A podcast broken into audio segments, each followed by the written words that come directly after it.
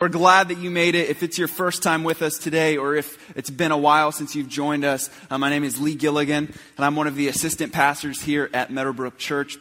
And it's just always a great privilege and honor to be able to step in and fill the pulpit whenever uh, Pastor Tim is gone. Uh, a lot of you I know, and a lot of you um, we may be acquaintances. Maybe I haven't had the, the chance to meet you yet, but um, I, I, just got to say I am grateful to be a part of this community here at Meadowbrook Church. Uh, uh my wife Katie We've been married uh, almost five years now, and we have two kids Gavin, who's three and a half, and Cora, who's eight months. And uh, life, life is good, but I'm just so, you know, God is so good, and I'm just so reminded of what a, a benefit and a blessing it is to be a part of a living, active, healthy, growing church body. And whether you've uh, been going here for 25 years or whether this is your first day, I want to let you know this is a family, and we're all a work in progress. None of us are perfect, and it's just cool to see what God is doing in and through us. Amen?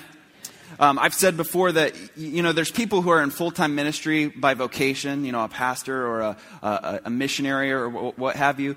But I think just by being children of God, we're all in full time ministry. We all have a platform. We all have realms of influence. We all uh, have different people that we uniquely get to be around. And so everything is an opportunity uh, to minister. You know, I'm just so aware of how fast time flies. It seems like it was just 2013, and boom, it was over. And now here we are in the first month of 2014 it is almost behind us. It's the 19th. We've almost got one month under our belt. And life is precious, you know? Life is, the Bible says it's a vapor. It's, it's here today and it's gone tomorrow. And um, even this morning, I, I received a text message from my dad that my great aunt had passed away unexpectedly. And it just shows you life is fragile. And so um, I, I just want to encourage all of us uh, from the get go to just be so aware of the opportunities, the relationships, the things that are around you, because we're not promised tomorrow, but you're promised right now. What's in front of you? Are you making the most of what God has given you? Pastor Sean talked about the four T's our time, our talent, our treasure, our touch.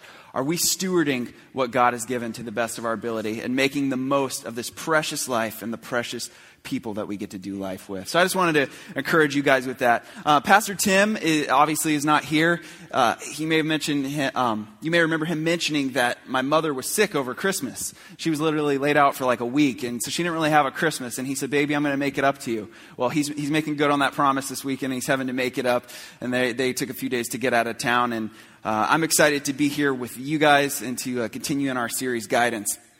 My birthday was in December. And uh, I turned 28, and I know for some of y'all I'm still a young gun. But uh, it, was, it was one of those first years that I was like, wait, how old am I? Like, I, I honestly, we're celebrating my birthday, and I had to, like, do the math. I couldn't remember. And uh, my wife, she, she always kind of hints around at gifts, and I hate, you know, I just want to be surprised. Don't, don't, you know, give me hints or clues unless you're just going to tell me. And she told me, your dad's getting you something that both you and him could appreciate. And I'm like, what does that mean?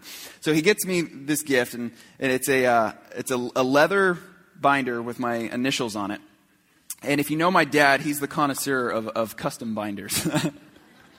he has uh, all these nice binders, and, and, once they're filled with notes, he puts it on the shelf and he starts a new one. And so him and my wife would always tease me because when, when, I get up here to teach, I had this crummy little plastic binder.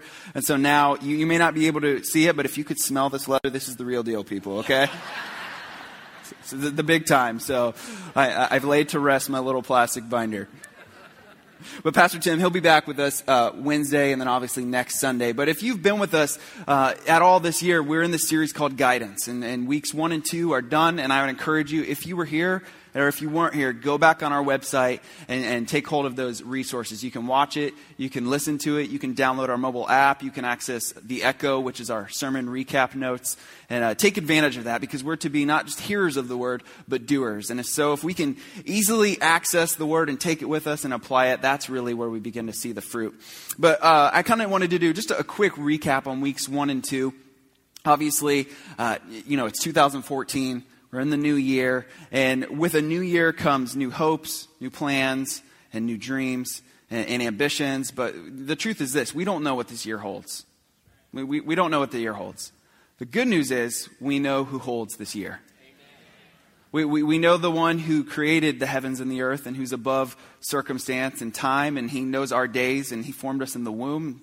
He's in control. And so when we embark on this year, uh, who better to have guidance from than the one who created all, the, the, the, God of heaven and earth. And nothing takes him by surprise, so we need to get our guidance from him. Pastor Tim talked about uh, avoiding counterfeits. You know, Scripture is clear about that, but I'm amazed uh, at the number of believers who put so much stock in a, uh, a, tarot card or a, horoscope or, or, a seance or a Ouija board. That's not just, it's not fun and games. It's not child's play. It's, it's playing with fire.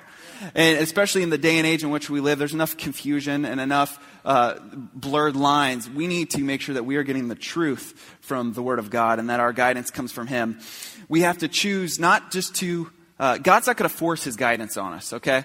We've got to let Him guide us, invite Him, seek Him, expect Him, fellowship with Him. It, we, have got to uh, seek Him in our lives and, and, realize that in that relationship, that's where we, we receive our guidance. And then further, that we would uh, be willing enough to cast our cares, surrender our plans, our agenda, our questions, our problems, just give Him this year and allow Him to guide us. So that was week one. Week two, he got a little further about where actually does that guidance come from he talked about a GPS, and we all know what GPS is. You have them in your cars and on your phones, and, and it basically helps us get from point A to point B and to recalculate our route if necessary. But we have that as children of God. We, we were given the, the Spirit, the Holy Spirit, and He's our guide. And, and what we have to realize is a lot of times people get you know, spooked out by the word Spirit, and, and we make it more than it is. But I believe the number one way that the Spirit reveals Himself is through the written Word. It's through what's already written and what has already been revealed to us through Scripture. And so, really, guidance, so much of our guidance is going to come through our time and the Scriptures. Some people may say, Well, I don't have a Bible. You don't have a Bible, we'll give you a Bible. Uh, you have a smartphone, download a Bible. You have internet access, go to YouVersion or Bible Gateway. There's, there should be no excuse to not have access to the Bible, especially in the free country in, in which we are. There's places where you're, you're killed if you have a Bible. So we, we don't have an excuse. And with the Word of God, we need to make sure that we are daily in the Word. You know, he, Pastor Tim talked about manna, and the, and the children of Israel were given manna, bread from heaven. But if they stored up that bread, it, it, it rotted. It was no good. It was good that day.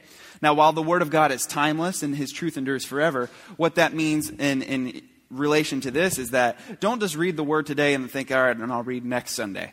You know, you don't want to store up that manna. We need that fresh manna, daily exposure that you're in the Word, getting fed and getting your guidance from Him. So that, that's kind of the Reader's Digest quick recap of weeks one and two. But I want to get into part three of guidance today and kind of give you guys some easily. Uh, uh, easily applicable steps that you can apply to your life um, as you're seeking to have guidance through this year. You know, with a new year comes new goals and new resolutions, right?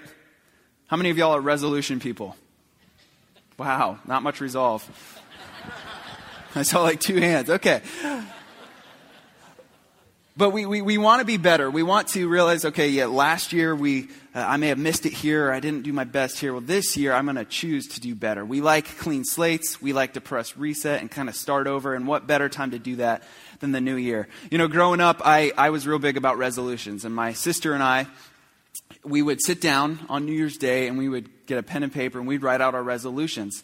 Now, back in the day, I was a, uh, a procrastinator. As I've grown and, and went through college and, and, you know, grown as a man, my dad has really instilled in me the principle of margin, but I didn't get that back in the day. And I had a photographic memory, so when it came to school, I could just like see something and kind of cram, and you know, I just, I, you know, I floated through, but I was a procrastinator. So this particular year, I was probably 14. Uh, one of my resolutions was that I was going to stop procrastinating. So as I'm writing this out, I realize in that moment that I have this report due when I get back to school.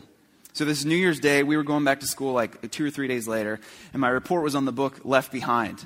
Uh, if you've ever seen those books, they're rather thick, and for a procrastinator, that was a lot to get through. I wasn't going to be able to just pull the cliff notes on that one. And so I'm like, oh man, I'm, I don't want to procrastinate. I really, but yet I already have. I've got to make up for lost ground. Well, just so happens New Year's Day is also the day, the tradition when my family, it's all hands on deck to pull down all the Christmas lights. All the garland and the wreaths and the cords and all that stuff. My parents go all out, uh, inside and out. And so there's a lot to pick up. And some of you, you just, you skip that and you just leave it up all year long. And, and we know who y'all are. But I never like that day. It's fun putting it up because you're in the spirit, but then once the spirit's kind of waning, you're just like, I don't want to pull this down. I, am just the type who'd rather throw it in a box, but my dad's like so methodical and placing out floodlights and reefs and stuff. And uh, so I'm, try- I'm thinking, I've got this report due, and I don't want to help with the decorations, but what, what more noble excuse to get out of helping than the fact that I'm getting started right with my new resolution, and I'm, and I'm going to be studying. So I took it a step further and I went upstairs uh, to the most secluded bathroom in the home. The family's already outside getting ready. And I, I drew a, a big hot bubble bath. Because I thought, well, if I'm in the bathroom, no one's going to disturb me. I know it sounds girly, right? Reading a book in a bubble bath. But I thought, well, they, they'll just, you know, they won't find me. It wasn't two minutes. My dad's beating on the door. He says, get out here and help the family. And to this day, I can't live that down. Anytime Left Behind is mentioned, anytime we're decorating for something, I always get razzed about the time I tried to get out of decorating by reading Left Behind in a bubble bath. Now, scrub that mental image from your head. The point is, we all make resolutions, and a lot of times we mess up on those resolutions. There may be some of you who already have missed your resolutions this year, and you think, you know what? I missed it. I'll try again in 15. Wait, what year are we in? 14? I don't know how old I am. I don't know what year it is. And we, we scrub our resolutions and we put them off and say, you know, I'll try again next year. And we feel that if we failed or, or, or missed perfection, that it's just not even worth it. And a lot of times that's how it is as, as a child of God.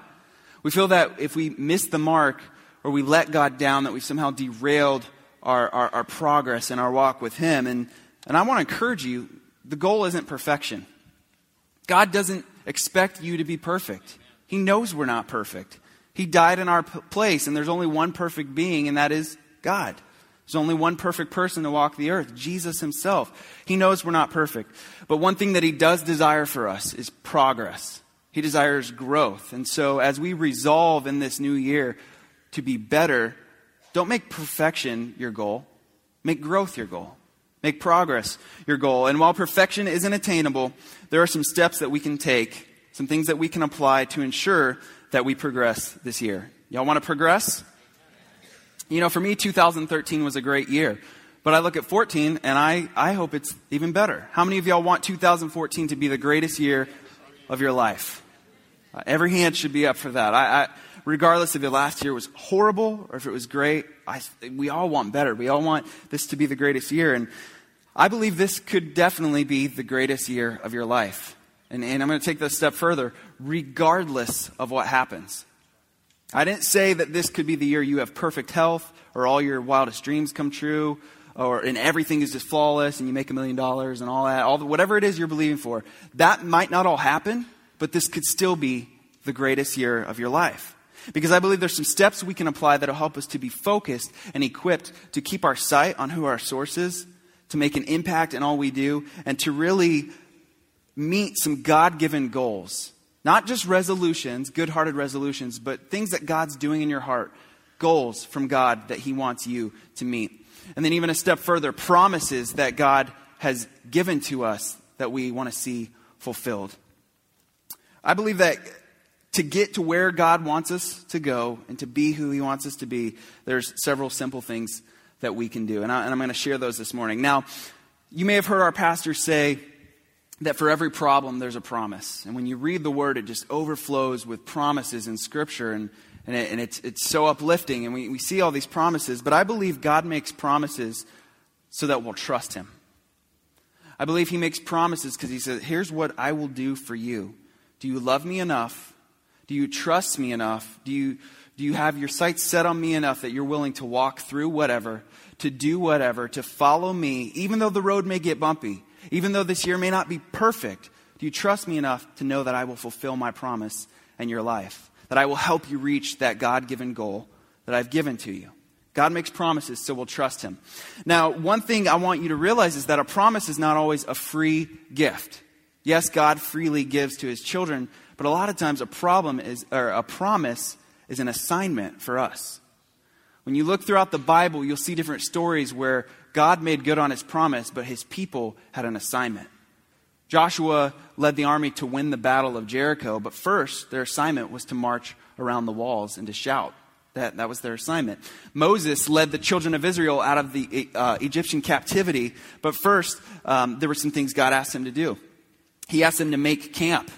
And, and, and it appeared in the way that Moses was leading the children it appeared to the Pharaoh that they were confused. So then the Pharaoh changed his mind after he let them go, took his army, and went after them. Then God tells Moses to raise his rod above the Red Sea, and then he would part it, and they would walk through on dry land. Now, in the natural, that's like, what? But God's saying, Do you believe me enough do this, I'll make good on my promise. So Moses raises his rod, he parts the sea, the people walk through on dry land, and then as Pharaoh's army comes up behind him, the waves come crashing down and wipes out the army. God made good on his promise, but Moses had an assignment. Paul and Silas, they were, they were locked away, but they sang praises to God, and then this earthquake came, shackles broke, and they walked out. God will make good on his promise, but what is your assignment in the process? What is it that you need to be doing during this? Trust God, but do you trust Him enough to do whatever it takes walking through? Don't do His job for Him, but realize you have a part to play. I want to uh, look at a promise that God made to a guy named Abraham. How many of y'all grew up in Sunday school? Father Abraham, you know the song? Father Abraham had many sons, had many sons, had Father Abraham. I'm not going to sing it for you. Uh, but that was the promise. God promised Abraham that he would be the father of a great nation the father of a great nation. And so we're going to look at Genesis, if you have your Bible. Genesis 24, we're going to read verses 1 through 9. Now, this is a, a rather long narrative in Genesis, and I encourage you to go back and read the full chapter because it's a, a great example of God fulfilling his promise for his children. And some cool things happen in there, but I want to look at verses 1 through 9 because God has made this promise to Abraham that he would be the father of a great nation. But in this chapter, we see that Abraham is older he has more days behind him than he does ahead of him. And then currently he has his son Isaac, who is not wed and has no children of his own. So let's pick up in verse 1. Abraham was now very old, and the Lord had blessed him in every way. He said to his senior servant, who was named Eleazar, the senior servant, the one in charge of all that he had, put your hand under my thigh. Now, this was a sign of submission or surrender to Abraham's authority. I want you to swear by the Lord, the God of heaven and the God of earth, that you will get that you will not get a wife for my son from the daughters of the Canaanites among whom I am living, but will go to the country and my own relatives and get a wife for my son Isaac. The servant asked him, What if the woman is unwilling to come back with me to this land? Shall I then take your son back to the country that you came from? Make sure that you do not take my son back there, Abraham said. The Lord, the God of heaven, who brought me out of my father's household and my native land, and who spoke to me and promised me an oath, saying, To your offspring I will give this land, he will send his angel before you, so that you can get a wife for my son from there. If the woman is unwilling to come back with you, then you will be released from this oath of mine. Only do not take my son back there. So the servant put his hand under the thigh of his master Abraham, and he swore an oath to him concerning this matter. And you're probably saying, well, what does this have to do with me? What does this have to do with guidance? I believe this uh, particular passage, what's happening here, illustrates three simple steps that we can take in our life in getting to reaching a God given goal or in the process where we're waiting to see a promise fulfilled. And so the first of these, the first thing we have to do is determine our present position. Determine our present position. In order to get where we're going, we got to know where we are. In order to get to point B, we've got to look at point A and see what was it that got us here? What decisions did I make? What mistakes did I make? What, what ultimately led to me getting here? So before I can get over here to what God has promised and my new goal, I've kind of got to look and take some notes and tweak some things and realize how did I get here? You got to ask yourself, where am I now? So right now, you know, no, don't speak anything out, but Thinking of your life, your roles, the hats that you wear spiritually, financially, relationally, occupationally, physically, every area of your life, where are you at? Kind of do a quick assessment of some things. And I know we're, we're people, and, and, and so there's things that are already on you that you're well aware of some situations that are going on in your life. And so Abraham in this situation, he assesses where he's at uh, physically and relationally, and he knows he hasn't lost sight of the promise he knows who the promise maker is, and he knows he'll be the father of a great nation, but yet his days are numbered. And he says, You know what? I'm getting older. And he realizes that relationally, he, he's not yet the father of a great nation. His son has not yet wed or, or be, begin to have offspring. And so Abraham determines that position. He assesses where he's at, and we've got to do the same thing. The second step that we have to take is that we define our goals that we define our goals. So if, if determining our present position is point A, then defining our goals would be point B. It's, it's being well aware of that goal or well aware of that promise from God. We have to ask ourselves, okay, I know where I am, but where do I see myself? Where is God taking me? Where is God leading me? What is it He wants to do in and through me? And a goal has to be specific, you know? A, a goal can't be general. I think no one ever reaches a vague goal. The more specific something is, the more uh, real it is to you and vivid, and you believe in it, and there's flesh to that skeleton, then it has pull on you. It has authority on you. But if it's just some general, vague goal, the, the odds of you reaching it or actually caring enough to follow through probably isn't going to happen. Uh, to, to make it simple, just kind of everyday terms, if I had this generic goal, if I woke up yesterday and I said, you know what, I'm kind of bored, it's a Saturday, I think I'm going to go kill some time in Orlando. That's pretty vague. Orlando's a big tourist spot, there's a lot to do. Um, odds are I might not get out the door because I don't care enough to actually follow through and go do anything. And then if I do, I'll go with the flow. I get there whenever I get there and end up spending some money I don't need to spend or, or you know, going to some cheesy tourist trap off I 4, something like that. But if I woke up and I had this plan in place, and specifically I said, today is going to be a great day. Uh, family, I want everyone up at 7. We're going to be dressed and out the door by 8 so that at 9.30 we are pulling into the gates of Walt Disney's Magic Kingdom. And we're going to get our fast passes so we can get good places in line. I've got dinner reservations here at this time. Mickey and Minnie are going to be signing autographs over here at this time. Fireworks are at this time. You have the whole day planned out. That's pretty specific. And you work up excitement and you believe in that. And so there's power over you. You want to see that happen. You're going to probably hit that goal because it's more specific and you have a plan in place. And that's kind of just an everyday example. But when, we, when it comes to having specific defined goals or clearly understanding God's promise, it's not just the specifics of what, but also the specifics of why. Knowing what it is that God wants to do or where it is that we're going, but also why. Now, for Abraham, the general goal, okay, we know the promise. He's going to be the father of a great nation. The general goal is that he wants to see his son wed. So he could have said, all right, go find, myself, uh, go find my son a wife. Could have just picked anyone. Said, go find my son a wife. It wasn't hard back then. There was prearranged marriages. Could, they could have done whatever they wanted. But he had a specific goal.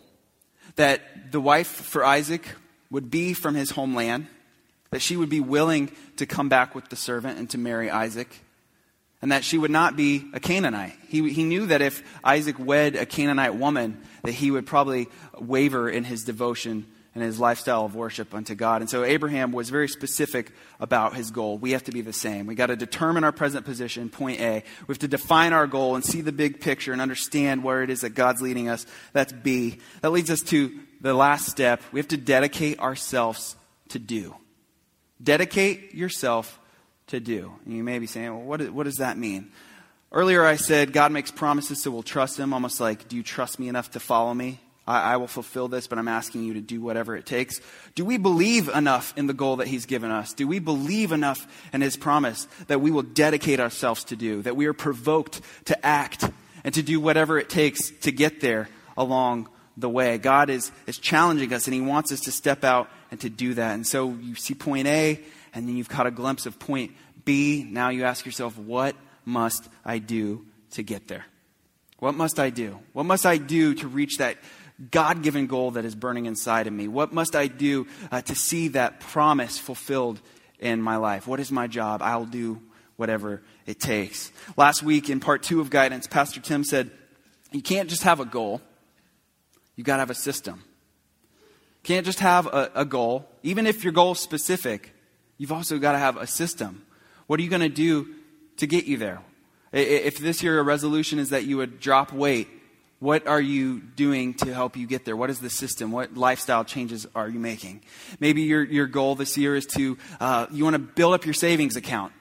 Uh, what financial adjustments are you going to make? What, what things are you going to uh, look at to help you have a system to get you to that goal?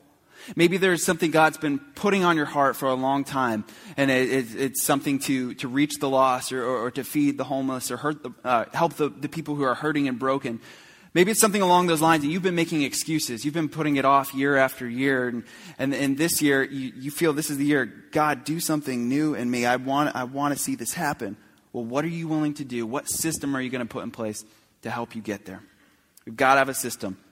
Abraham was very specific about his goal, so he was specific about what he did, about his instructions. He didn't pick just any servant. He picked Eleazar, the most established, the one who was responsible for the most, and he sent him with very specific instructions, even to the point that the, the servant says, Well, what if she's unwilling to come back? He says, Then don't bring her. I will, I will release you from this oath, but these are your instructions. And so, are we dedicated enough to the, the goal, the promise, that we'll look at where we're at? We'll see where it is He's taking us, and then we'll do whatever it takes to get there. Now, here's the key principle that I want you guys uh, to get out of this. You may say, okay, I see how these steps apply to Abraham's story, but how do they, how does Abraham's situation apply to my situation? And this is what I want y'all to realize is that it's never too late to make a change. Never too late to make a change. Uh, not, not being rude. Are you guys here today? Are, are y'all awake? it's a new year. It's a Sunday. It's chilly out, but, but we're here. This is good news. It's never too late to make a change. I don't care what you did last night, yesterday, what you wasted last year doing. It's not too late to turn it around. And Abraham was old and, and his days were numbered and, and his promise in the natural didn't look like it was going to be fulfilled, but he had not given up. He had not lost sight. And so what we see from his example is that it's not too late in our life. What is it God's doing in you? Even though that change may be taking longer or that change may be harder than you anticipated, it's never too late to make the change. Now, here's the thing you've got to realize though. Maybe you drifted through 2013. You look back and say, What did I really accomplish? What, what did I really do? I feel like I, I missed it or I wasted it in some points. So while it's okay in saying, you know what, that's behind us, it's not too late to make a change, but moving forward, we do have to make a change. We have to make a commitment to not drift anymore, but to have direction. We can choose to drift or we can choose to have direction. Amen? And by direction, what, am I, what do I really mean? Guidance. That's what we're talking about. We don't want to blindly float through our year. We want to have divine guidance. And so we can choose to drift. We could go with the flow. We could hop in the car and just stroll down to Orlando with no real clear objective in mind. Or we can have a clear picture and understanding of where God's leading us and that we would choose His direction and His guidance in our life. Now, the difference between whether we drift or whether we have direction is this if we can keep perspective. If we can keep perspective. As soon as we lose perspective or as soon as we lose sight of the promise that God's given us, we tend to lose direction or we tend to lose guidance. As soon as we mess up on our resolution and we lose sight of what it was that was pushing us to make that resolution to begin with, a lot of times we just give up on our resolutions. We can't afford to do that here. We can't afford to lose sight of the big picture. We have to keep our perspective. And are we going to be glass half full type of people or glass half empty type of people? My dad, um, this is what he used to say when we were growing up. He's a very positive guy.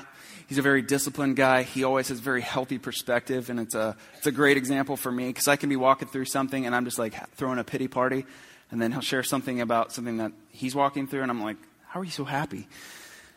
But growing up, he would, we, if something would be happening, and if me and my siblings pointed out the negative in a situation, he would say, guys, you're walking through this beautiful garden. There, there's things blooming and there's plants all around you, and you point out the one pile of dog poop. A lot of times life is like that. That God's doing amazing things, there's good stuff that's happening, but we're so focused on the one negative area or the one problem that we've been wrestling with. And we focus on that dog poop. The glass is half empty. But we need, really, we need to step back. We need to look at the big picture. Jesus prophesied, Jesus told us that life would not be easy. John 16 33, he said, There will be problems in this life.